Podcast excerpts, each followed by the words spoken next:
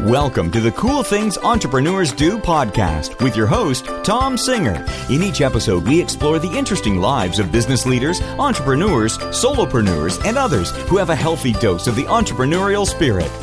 It is time to explore something cool. Now, here is your host, Tom Singer. Hey, and welcome to another episode of Cool Things Entrepreneurs Do.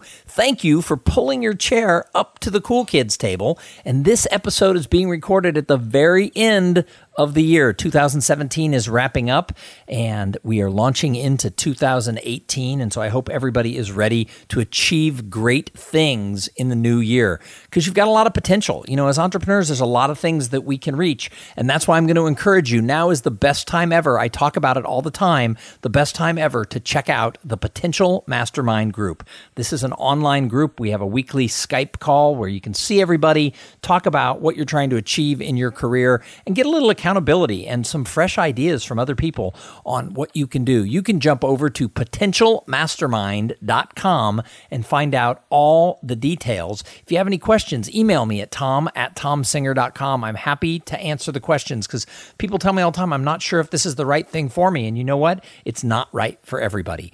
But if it's right for you, why be alone in the new year when you can have a small but mighty group of people who will help you think, focus, really try to build your influence, reach potential, and take action.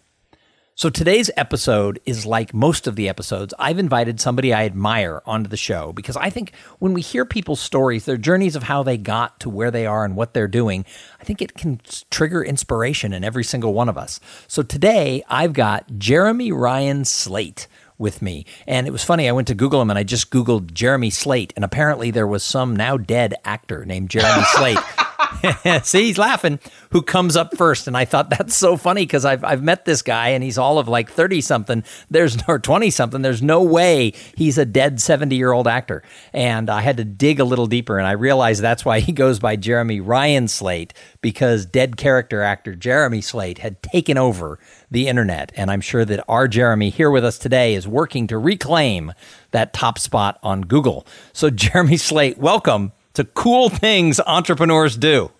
Tom, what is up, man? You know that stupid poser. He was born um, Robert Pelham from uh, ah. Atlantic City, New Jersey, and then his acting name took Jeremy Slate. And I'm like, oh man, Google has hated me for like five years, so I'm finally um, ranking for using my middle name. So uh, it's it's funny you picked up on that. When we were in high school, I had one of my buddies send me a picture. He goes, "Who is this guy that thinks he's you?" And he was from the uh, TV show Bonanza back in the day. But uh, Tom, I'm stoked to be hanging out with you today. I know we met at New Media Summit earlier this year, and uh, also honored to be on uh, one what uh, Inc. called one of the top eight podcasts to uh, watch in the next year or so, man. That's right. I was really uh, surprised. All of a sudden, I got my little Google alert. I didn't even know that that was necessarily coming. I got my little Google alert for my name, and and I, I checked into it, and it was like you know one of the eight podcasts that entrepreneurs should be listening to in 2018. So if you're listening, you're obviously following really good advice from Inc.com. So, uh, so Jeremy, tell everybody who you are and what you do. I don't really like long bios, so I like people to sort of describe their own business in their own words. Absolutely. So I'm a podcaster going on about two years now. I've done 350 episodes, and podcasting is really what I've done full time. I, I, come from a digital marketing background. Um, and if you want to go even further back, my, my original goal was to be a college professor. So I got my master's in ancient history, studied literature at Oxford. Um, but then somehow found myself years down the road in podcasting. And uh, I also run a, a podcast PR agency called Command Your Brand Media um, where we help people get booked on podcasts and help to tell their story in a way where it's friendly to both of them, their own story, and also the show they're being on. So now, tell me, let's back up just just a, just a quick step. What is your podcast that you've done 350 episodes, and how many times a week? If you've only done two years, because I'm pushing 350, but I'm twice a yeah. week. I'm at three years. Are you a three day a week show? Tell us about it. Yeah, it, it's funny. I forgot to tell you the name of that, man. It's called Create Your Own Life, and it actually came from a conversation I had with my dad, which was um, after I quit my teaching job he's like, "What do you want to do with your life?" And I'm like, "I want to create my own life." And he was like, "Good luck, buddy." So I kind of held on to that for a little bit, and um, it originally started as a three day a week show. We had a period of about 60 days where I went to five days a week, and um, the show quality kind of suffered. Um, I was getting burnt out, and I wasn't really having fun anymore. So I went back to three days a week, and we've been doing that for over two years now. No, that that's awesome. In fact, I tell everybody they ask, "Why are you a two day a week show?" And and I have a production company that I use, and I said because I couldn't afford the three day a week, or I would have done three. I think I think if you're going to start a podcast, I think two or three days a week is the way to do it. I I was counseling someone the other day who was in my coaching group, the the Potential Mastermind Project, and they were talking about wanting to start a podcast, and they go, "Yeah, I think I'm going to do it once a month." And I said, "Okay, that's awesome. But let's talk about this. I didn't really start getting good at it, nor did I start getting traction, like things like I was written up in Inc. There was another article in Entrepreneur last year. Uh, these things didn't start happening until I got to around 300 shows. So if you do one show a month, at the end of the year, you'll have 12 shows. So it's going to take you like 30 years to get to where you really start getting good. I think there's some magic number around 300 where it's like, oh man, I could do this show. Well, what number did you feel comfortable at, Tom? Because like for me, like I didn't feel like I could conduct a great interview till it was like 250. Yeah. Like till I really felt like I have it down. What was that for you? So it's about the same. So when I first became a professional speaker, which is how I make my living, I speak at conferences and uh, company meetings and things like that, and I, I do a lot of that. I did I think like almost 50 different clients and 82 presentations. Uh, I was on the road about 125 days last year, and people go, "Oh, that's too many days." And I'm like, "No, it depends on your how you look at it, right?" I mean, we're two years away from being empty nesters. My wife's going to start coming with me on a lot of these trips, so I don't I don't mind the travel and I love what I do. But when I first started in the business about a decade ago, somebody said it would take you about 300 professional level speeches on a stage. And the way she defined professional speeches, her name was Roxanne Emmerich, and she's a legend in the speaking business. She now owns a giant consulting company and training company uh, in the financial services world. But when she, you know, 10 years ago, I read an article and she was quoted in the article saying, You have to give 300 of these before you're ever going to be good. Doesn't matter if you think you're good, doesn't matter if audiences like you, if you're getting booked. Somewhere around 300 speeches, you start to be able to handle anything that'll come your way. You're able to be you know, just sort of yourself on stage, the lights go out or there's a fire alarm or whatever happens, it comes with experience. It was she compared it to sort of Malcolm Gladwell and the 10,000 hours theory. Mm-hmm.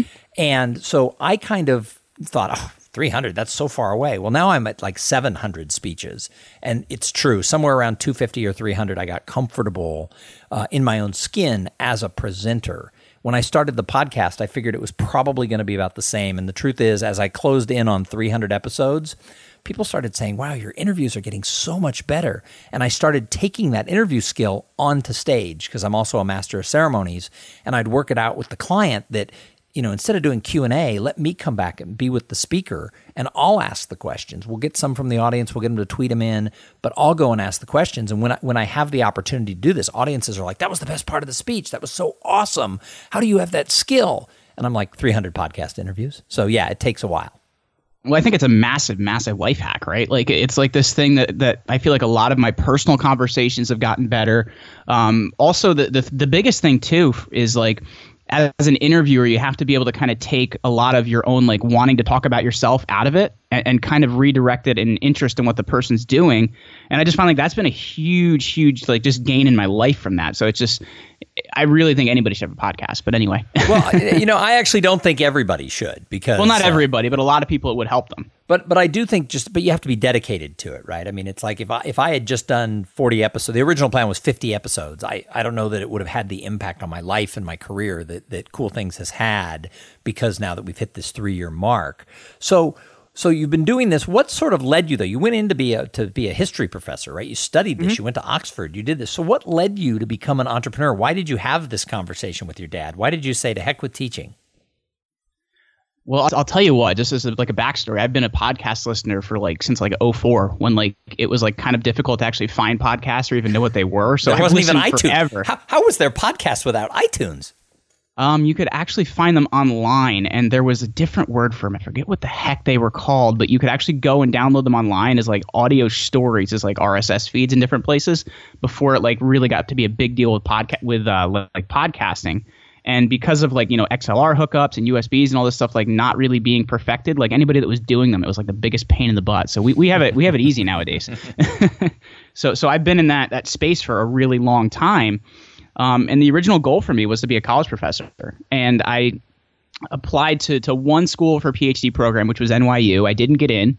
And it was kind of like, all right, so what do you do as a failed college professor now? So I ended up actually trying to figure out what I was going to do. And um, it was kind of a year of figuring things out. I had been managing a gym for about eight years on the weekends, and I had also been um, painting houses for a friend of mine. So I spent about, I think, about four or five months working 18 hour days doing those two things. And I was like, wow, this kind of stinks. I never really want to do this again. And um, I actually ended up teaching at a high school for a couple years, which I burnt out very, very quickly there. Um, and at 24, my mom then had a massive stroke and um, she lost her language skills. She lost the ability to use the right side of her body, and she, will really never be able to work again. And it's funny because at 19, I actually had um, been playing football, stepped in a drain, and uh, tore three major ligaments in my knee, which was supposed to be an easy surgery, um, and it was not. I actually had uh, I had lung failure. I had um, I received last rites from the priest, and like I had told you, it didn't change my life at all. It didn't change my life until it actually was somebody outside of myself being my mom and i was kind of like wow okay this this life thing can can leave us at any minute and I my wife was then approached about a network marketing opportunity. I had no idea what it was. I was like, "Oh man, I'm gonna make a million bucks like next week. This is great. How is not everybody doing this?" Needless to say, that didn't happen. Um, but it was at least something to allow me to think with a little bit more than what I've been doing. And I think like a lot of people that just get into entrepreneurship, I tried a lot of things, Tom. I tried um, network marketing. I was pretty successful at it, made a decent amount of money, but it was never enough to really, you know, do what I wanted to do. So then I went into um, selling life insurance. I uh, sold products on Amazon. I built websites. And I actually ended up working at somebody else's company as a content marketer for a little while, which allowed me the time and freedom to start the Create Your Own Life podcast. And then I went from having no business to a six figure business. And now I'm trying to figure out what that next level looks like. Hmm, that's fascinating. Now I have a question for you. Why did you only apply to one school for your PhD? Like, uh, like I, I know a young man who just started a PhD program, and the school he was at wanted him to stay there, which is uncommon, I guess. But if you're a genius, I guess they want you. But he still applied to several schools just in case things didn't didn't come together. What do you think it was that you only applied to NYU? Because it was kind of like this half-hearted thing, right? Mm-hmm. Like I only got into grad school because it was like, all right, I'm out of undergrad. What do you do now? Well, I guess you go to grad school. You know what I mean? It was more or less like, and I only applied to one grad school. I just happened to get in. So it it, it really wasn't re- this like wholehearted thing because it wasn't my, my dream. Right. It I was, was going to say, do you think this idea? Parents' dream. I was going to say, do you think this idea of being a college professor w- wasn't really in your soul? Yeah, it's it's cool, but I'm I, I'll be honest with you, man. I'm not like that stuffy of a dude, so it's kind of like I don't know if I could have done that the rest of my life. Though I love history and I love learning, I just don't know if I could have ever like lived my life like that. I say I don't know. You'd probably be the coolest professor on campus. Everybody'd want to take your class. I think that would have been. I think there would have been some students who would have would have scored, but but your ladder would have been against the wrong wall. And so many people I talk to who listen to this show and who I meet, and myself included, you know, several years back, they end up putting their ladder against whatever wall and climbing that ladder and then later, around my age, around 40 or 50, they're like, what the hell am I doing? So, I mean, maybe you were blessed that you didn't get in. Well, and here's the thing, too. Like, if I didn't have that experience of like almost losing a parent, like in my early 20s, I, I would have probably just kept doing that. You, you know what I mean? Like it, it took this like massive life changing experience, which which you think me almost dying myself would have been, but it wasn't. Um, it was almost losing a parent that really made me look at you know what does life mean. Mm-hmm. No, I, I, fully understand. I uh, my youngest daughter went through some very serious stuff as an infant. She's fine now. She's 16. She's straight A student. You know, she's she's fabulous. But it didn't start out that way. She had to have her entire skull rebuilt at six months old. And I think that wow. was I think that was sort of a pivotal moment for me because it realized that wow, this life stuff can be hard uh, even though I lost a parent at 18, I, I never really had experienced anything that was quite kind of as heavy as what we went through with Kate. So, so I get it. There's certain, you know, uh, business coach that I'm working with calls it a flashpoint. There, there's certain things that, that sort of change your trajectory. So I, I, I get that. So that's what sort of led you. That's sort of your story that led you there. But now that you've been doing this for a few years and you've grown a successful business out of your podcast, what is it that you love about the life of entrepreneurship? it's kind of interesting because I feel like it does allow us a lot of opportunities and freedom that we don't always have. You know, I can go. Um, so in 2015, I actually got to spend a month in Peru for Rotary International, um, where I was doing a service trip and, and helping with you know getting clean water and raising money and things like that. And if I worked for somebody else, Tom, I wouldn't have been able to do that. So I think that's something really interesting. Is it allows us to be able to to d- have more freedom with our time and also give it differently. But here's the thing: if if I want to make more money in my business, I can just hire more people. Who I can work harder. You, you know what I mean? At a job that that just it's not really an option. It's not really something that we we are able to do, and that's you know a, a job may work for some people, but it doesn't work for me because I also don't do well with the authority of others. I don't I don't know if you're like that as well. And so, sometimes to be able to do things on our own terms just can mean a lot more as well. So, are there any days, though? Come on, you've been doing this for a couple years. Are there any days where you look around and think, I could be teaching high school or college and have benefits and have you know a little more structure in my life? Are there ever days where you think mm, maybe I should have stayed? No, um, no, because um, I, school is really different than when I was in school now, and I was kind of shocked. And uh, I'm not even that old, man. I'll be 30 and 31 in May, and um, but it was kind of crazy because they these kids push you so hard to like try and get a yell at them so they can put you on YouTube or something. So it's just like that was the direction my life was going anything's better than that. So at this point in time, my worst day is still better than my my best day uh, at having a job, um, you know, especially teaching. so Jeremy, there's a lot of people who listen to this show who who they feel their ladders against that that proverbial wrong wall. So what advice do you have for somebody who wants to maybe become a solopreneur and start something like becoming a, a podcaster, a speaker, or a consultant, or maybe they want to start a, a small business, or maybe they have an idea that could scale. They want to start a big business. What advice do you have for somebody who, who wants to make that move from working for somebody to doing their own thing? Well, I've kind of done it both ways, Tom. The, the the way where I jump in both feet and just go for it, and I've done it the other way where I work for somebody else and start something on the side. And I feel like the advice that I always give now, just based on my life experiences, you know, start it as something on the side. Because the thing is, is you make better decisions when you don't have to survive off of everything you're doing here, and you can really be creative and really build something great. Um, and you don't have to worry about it as much making your next meal. Whereas I made a lot of really poor decisions when like this had to be everything for me. It was just kind of a natural transition of of when you know this thing grows big enough when i have enough revenue when i have it's not quite enough revenue it wasn't quite enough revenue when i jumped but it, it was close enough. So I, th- I think really you know starting something alongside what you're already doing is not a bad idea. Just you know you work longer hours in the beginning you, you you put in more time and failure won't really kill you which i think is the important thing to look at. Yeah, and you know, failure is not a bad thing. I mean, if you if you look historically at all these people we admire in business, a lot of them were mired with failure early on or in the middle or or something like that, and we see them and we think, "Oh, what an overnight success!" And even for me as as a speaker, 2017 was my best year. It's the year I've sort of wanted for almost a decade in the business. And there's a lot of people who've reached out to me who suddenly know who I am. They didn't see me the previous 8 years and they're like, "Oh, I want to I want to do what you do." And I'm like, great. Do you have eight years? Because there is no there is no shortcut, and so it's the old joke about you know the overnight success that took a decade. Exactly. And, and that's the biggest thing, like even with a podcast, like I didn't start seeing success, man, until I was a year in. And I and I get people, you may get this too, where people talk to you like, I want to monetize my podcast. And it's like, great.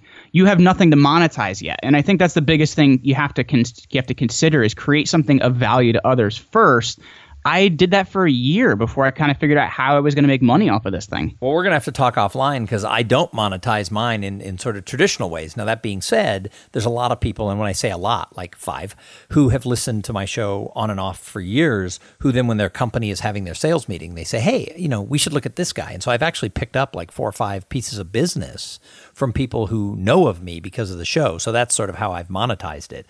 But uh, I'll have to uh, offline sort of pick your brain on, on what I need to be doing now that I've been doing this for a while and I have a, a decent listenership.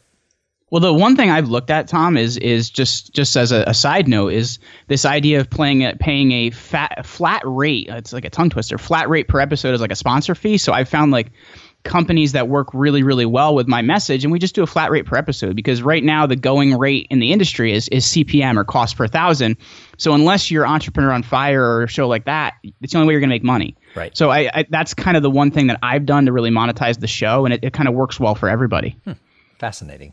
So entrepreneurship's hard. I mean, this is the thing that, you know, from the outside looking in, sometimes people don't see, or maybe they think it's harder than it is. I don't know. But I think that a lot of people, not everybody, but I think a lot of people have an idea and they have a lot of potential. And, and, and I've been doing a lot of study of sort of human potential and the, this gap between potential and results.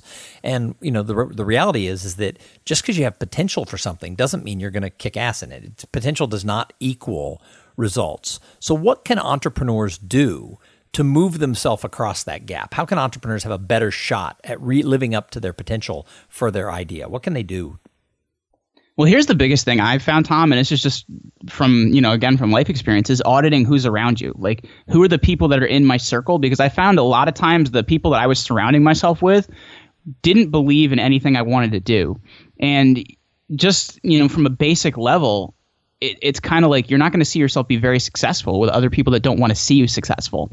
So that for me was kind of the biggest tip I, I always give everybody is check out who's around you. Make sure these are people that support you. Make sure these are people at least on the same mission, because I, I think that really has a lot to do with the success we have. I, I know it's been said over and over again that the, the, the quote from Jim Rohn that you are the, the average of the five people you spend the most time with, but it's so true. And I think really just figuring out who's around you. If you look at my circle of friends, let's say I guess at this point, like six or seven years ago, we are so different. You know, I had one of my friends when I first jumped into network marketing say that he was going to do whatever he had to do to see I fail. That's kind of scary. And and you really need to understand who's around you and and what they're doing, what they want for you, and that you can actually support each other.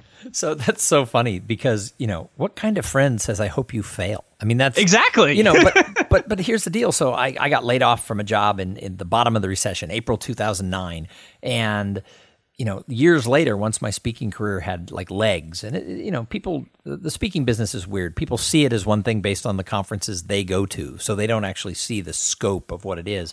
But I ran into someone who I used to work with, and he's like, "God, I've been following you on Facebook and stuff, and wow, you know, you have a legit speaking business." And I'm like, "Yeah, thank. I was kind of proud." I'm like, "Thank you." And he goes, "You know, all of us sat around after you announced this is what you were going to do, and we kind of took bets of how long till you'd have to go get a job." And I thought, wow. I'm sure he meant that as a compliment. Like, you know, but it's like, why would you tell me that? That my friends sat around thinking, he's not going to make it.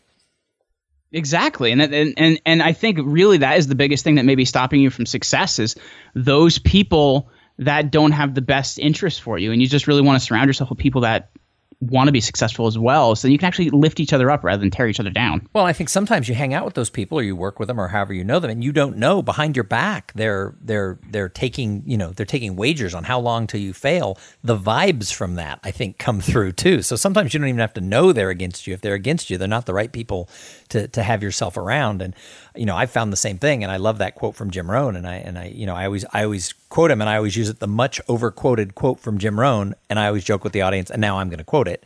You know, that whole thing about the five people you hang out with, that's the sum of who you are. I think it's true. And I find that when I surround myself with people who are up the ladder, I climb the ladder. If I surround myself with people who are equal or down the ladder, I don't go anywhere. So I think you're right on right on the money with that. Yeah, absolutely. Because I, I, I, think like being around people that actually their level of success scares you, like like meaning that it's that much higher, kind of makes you sweat a little bit, makes you work a little harder. And to me, I'd rather be around people like that. So I'm part of a, a great mastermind group. In fact, we like to say like within our, our little realm of speakers who are active in the National Speakers Association, we like to think that we're like the best of all the little mastermind groups that we know of that are out there. But that's just our own personal ego. But the fact of the matter is, is that we've all seen a lot of success. Our, our group started off with five people. There's still four, and we're like siblings. I'm, I'm taking a vacation. My wife and I are taking a vacation with one of the people from that group and her husband, and the other two aren't going, but they're totally cool that we're going. So we are like a family, right? We don't have to do everything together, and everything is awesome. But the woman who put the group together she has been asked, How did you combine these four people who weren't your friends and four years later you're like siblings? And she said something that resonated with what you said. She goes, I looked for people who scared me. And, and and it wasn't that we necessarily were higher in business or this and that, but you know, she looked for people who had a different level of commitment to their family or a different level of commitment to the business world or the speaking industry or whatever it was. And she goes, you know, being around those people would challenge me to be better. And she put a group together where that was true for all of us. They they they scared me too, so it worked out awesome to join them. And and I think that when you can surround yourself with a core people like that who have your best interest at heart. They're they're looking to to help push you along. You know, I think that's awesome, and that's what I've tried to take into this little coaching group that I do. This potential mastermind group is, you know, the other people should scare you, and that's an awesome thing. So I, I'm really glad that you brought that up. Hey, Jeremy. I've got a couple more questions for you. I'm not going to let you go yet. But first, I have to thank the sponsor of this episode. So, this episode is brought to you by Podfly Productions. Podfly takes the time and the headache out of creating your own podcast. Podfly sets you up with the right equipment training, and guidance to ensure that you sound amazing. Podfly does all the heavy lifting and the technical work so that you can focus on creating great content, growing your audience, and interviewing really cool people like Jeremy Ryan Slate. Hey, if you want to start a podcast, and we know a lot of you do, jump over to podfly.net slash cool things and check out the offer that they have for the listeners of this show. So, Jeremy, I call this show Cool Things Entrepreneurs Do. What is the coolest thing you're doing in your business these days? it's funny because I think it's the most basic, but it's actually getting to talk to really high level successful people. I had to interview um, one of my favorite football players recently, um, who was uh, Shawne Merriman, back from uh, when he played with the Chargers, the fastest guy ever to 45 sacks. So I think the, the the fact that I get to talk to people that I just thought before were like totally unreachable, like a couple times a week, that's pretty incredible. And I, I get it that it's kind of the more basic thing I do, but it's kind of that thing that I enjoy the most in, in what I do every day. So if people, you know, people who listen to podcasts are the best people to market your podcast to. If somebody's like, "Ooh, I want to check out his podcast." What's it all about? What's your show about? What makes it cool? I interview people that created life on their own terms because basically my whole thing was I was living somebody else's dream. What do I want to do? And I'm going to go out and do that. So I look at people that have been successful at the highest level and they maybe didn't do it quite the traditional way. And I just find it to be really, really interesting. And I'm able to help support a lot of people that are making that leap. And originally it was for somebody that was building a six figure business, but I feel like my audience has changed as I've changed. And, and now I'm trying to talk to people that want to build um, you know that that seven figure business. So I'm trying to get even more high level advice for them from other people. Hmm, that's awesome. So I think that entrepreneurs, I think you know, I think entrepreneurs are great observers. So I love to ask everyone who comes on this show, who else, not Jeremy, who else out there, not you or your company, but who's another entrepreneur who you see and they're doing something cool, they're crushing it, and you think, wow, I admire them. Without a doubt, Elon Musk. Um, I just think everything that man has done is incredible. I just finished his uh, autobiography um, by Ashley Vance, which was awesome. And it's just to see like how big this guy thinks. I'm like, wow, I want to do that. Like, it, it's it's kind of incredible because he produces things at a high level, but he almost comes at it from a bit of a childlike point of view. Like, I want to go to space. Like, we don't think, you know, as I guess terrestrial humans that that's possible. Elon's doing it, and I and I just think that's so incredible to think to look at somebody that thinks that big picture. What I think is amazing is sort of all the different businesses that he's involved with, right? It's like I can barely keep up with my one little solopreneur on enterprise, and it's like God, the guy's got like six businesses that are doing things that are totally different, and I think that's amazing. Well, have you have you seen recently what he's doing um, for that for the hyperloop he wanted to build? The yeah. first thing he's doing is doing like a tunnel test. So he built his own tunneling company called the Boring Company, which is by far the best double entendre name I've ever heard. Um, so he's been selling hats that say the boring hat. So he sold 60,000 hats in about a week and changed his Twitter bio to hat salesman. That's awesome.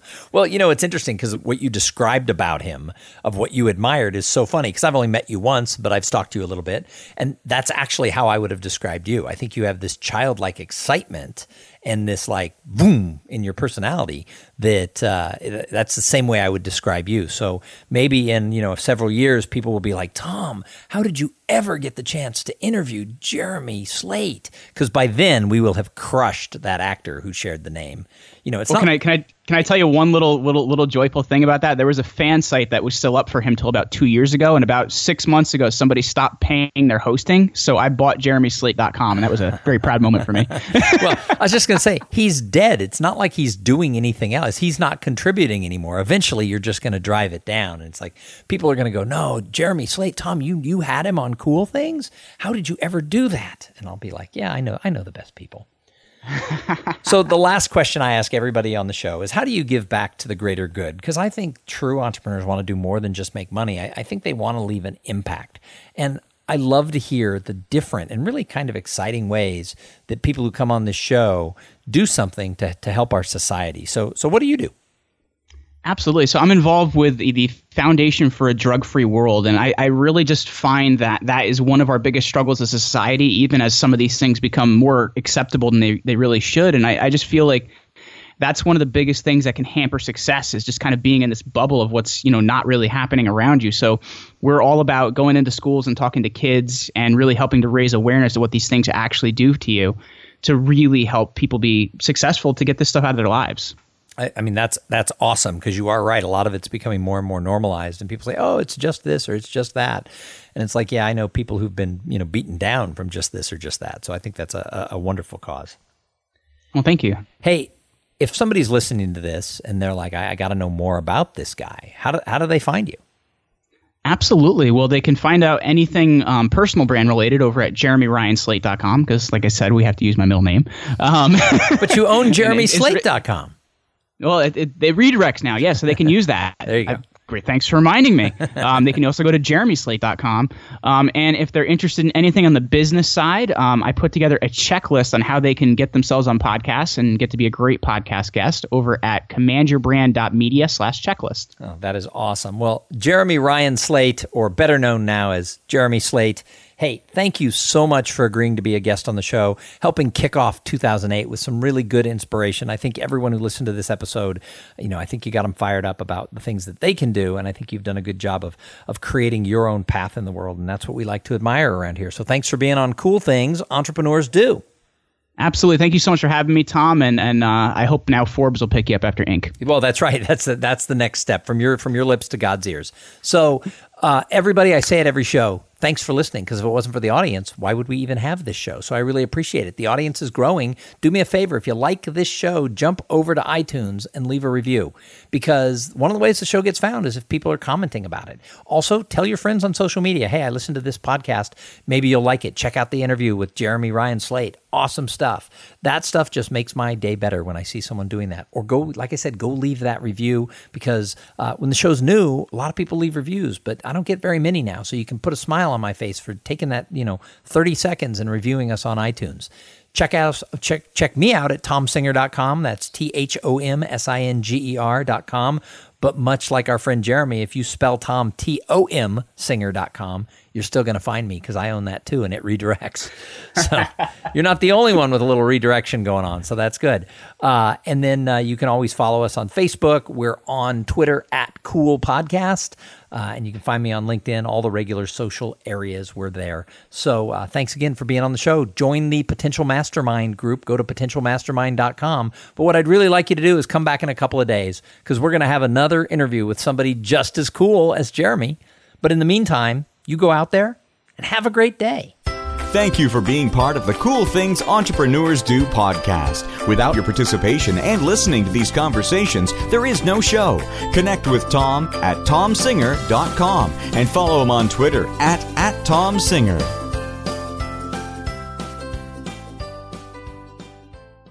This podcast is a part of the C Suite Radio Network. For more top business podcasts, visit c-suiteradio.com.